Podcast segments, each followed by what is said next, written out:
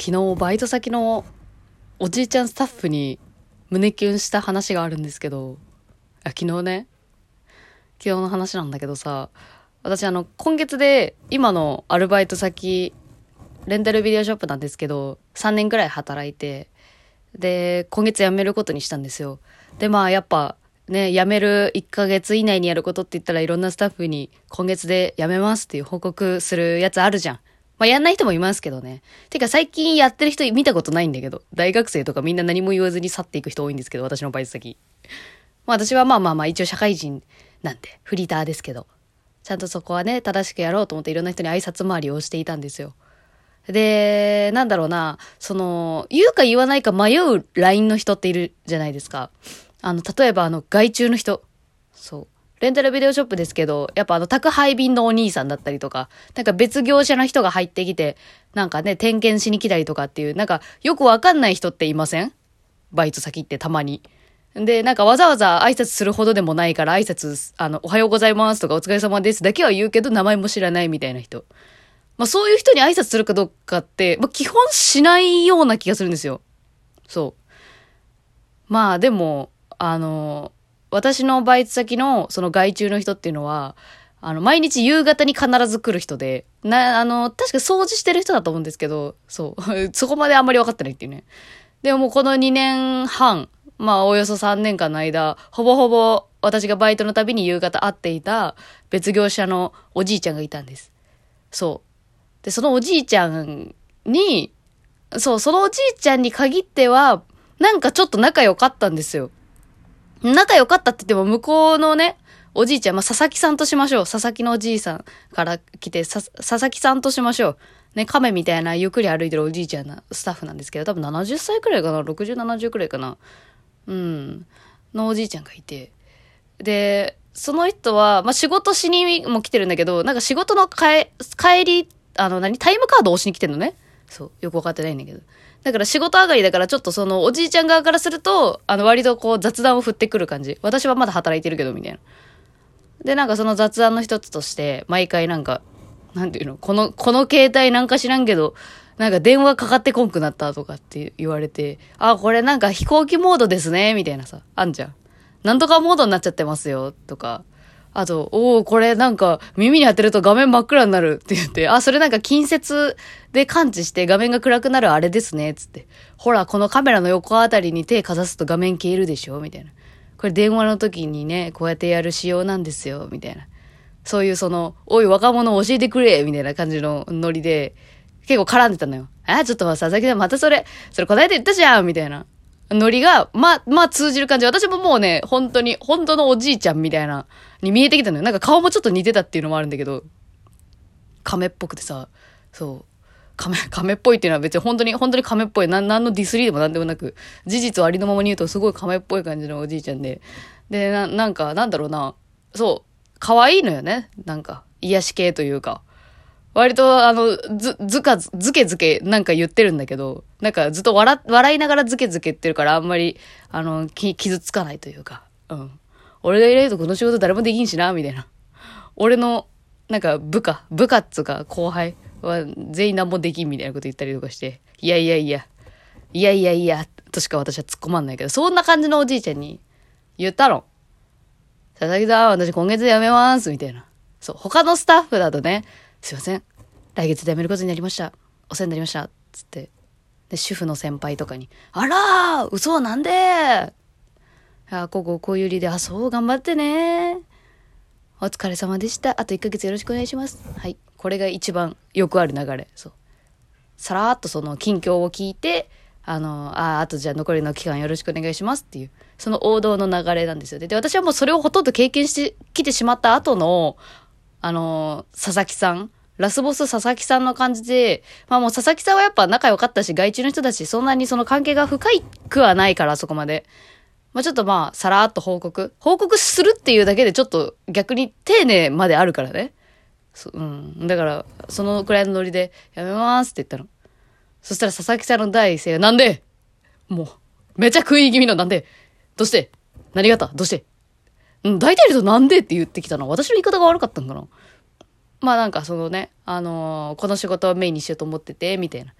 話を、うん、になるんだけど、なんか、あの、私がね、その次の仕事こういう感じの仕事ですっていう説明をしようと思ったんだけど、それを遮るかのように佐々木さんはね、あの、ああ、そんな遮、なよう話せる、よう話せるなと思ってたのに、みたいな。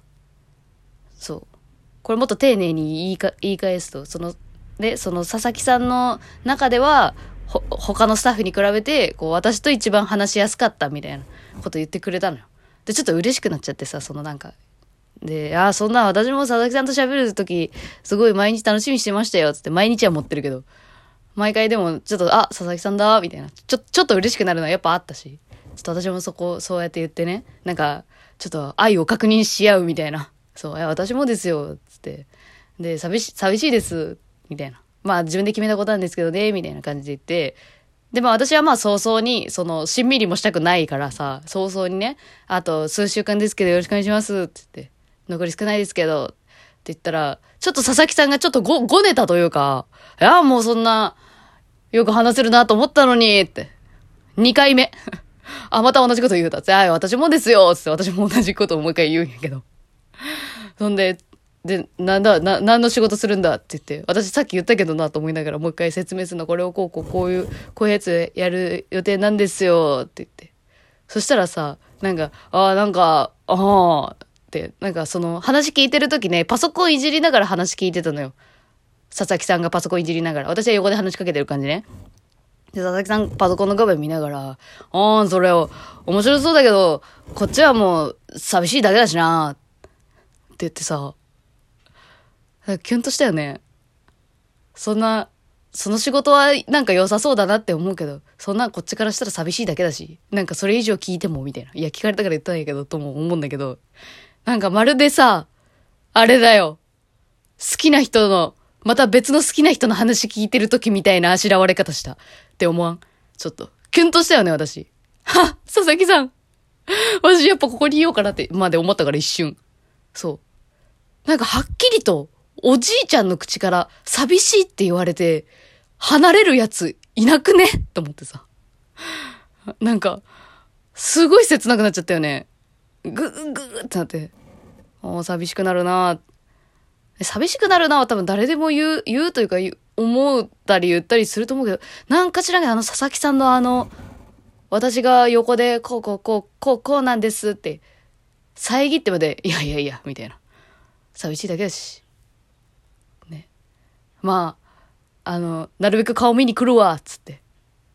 昨日帰ってった。え、顔見に来るわっていう言い方、マジで。孫との関係性じゃん、私ら。ちょっと、待ってくれと思ってさ。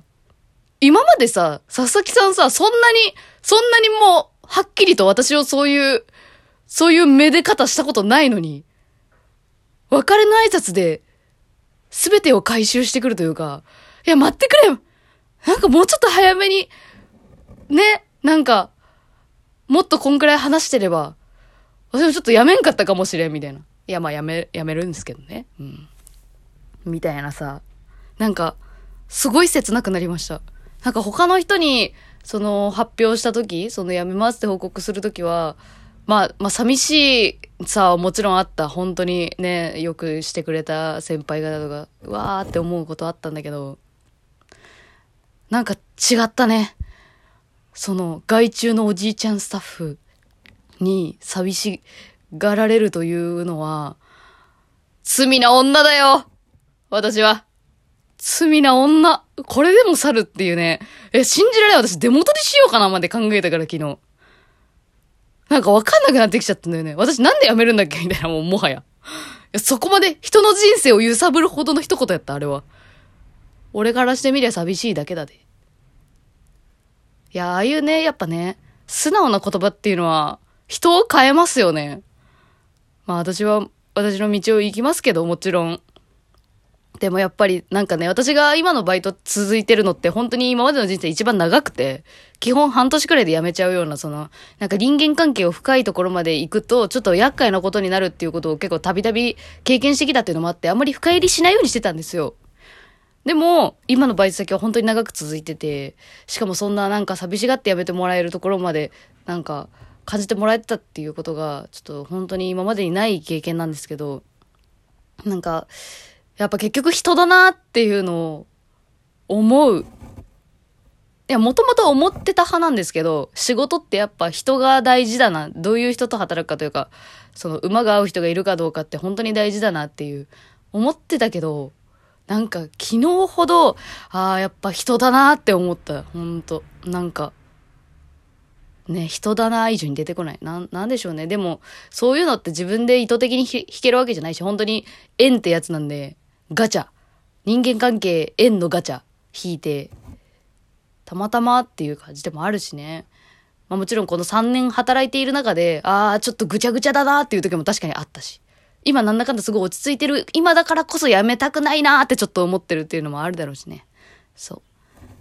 あると思いますけどね。うん、でもなんか、あの、残り少ない期間、佐々木さんとの日々をちょっと大切にしたいなと思っています。何の話しよう。別にそんなに、そう、なんかドライブモードぐらいの話しかしたことなかったはずだったんだけどね。そんな風に思っててもらえたなんて嬉しいです。私は。はい。残り少ない期間、頑張りたいと思います。皆さんにも報告しました。同じアルバイト先のスタッフとして。以上、ゆとりフリーターでした。あ、最後にお知らせです。明日、9月15日夜8時からラジオトークのライブ配信にて、えー、ラジオトークの公式クイズ番組の MC を務めることになりました。えー、もしよければその時間帯、ラジオトークを開けばきっとやっていると思うので、えー、遊びに来てください。詳しくは私の、えー、ツイッターからどうぞ。ありがとうございました。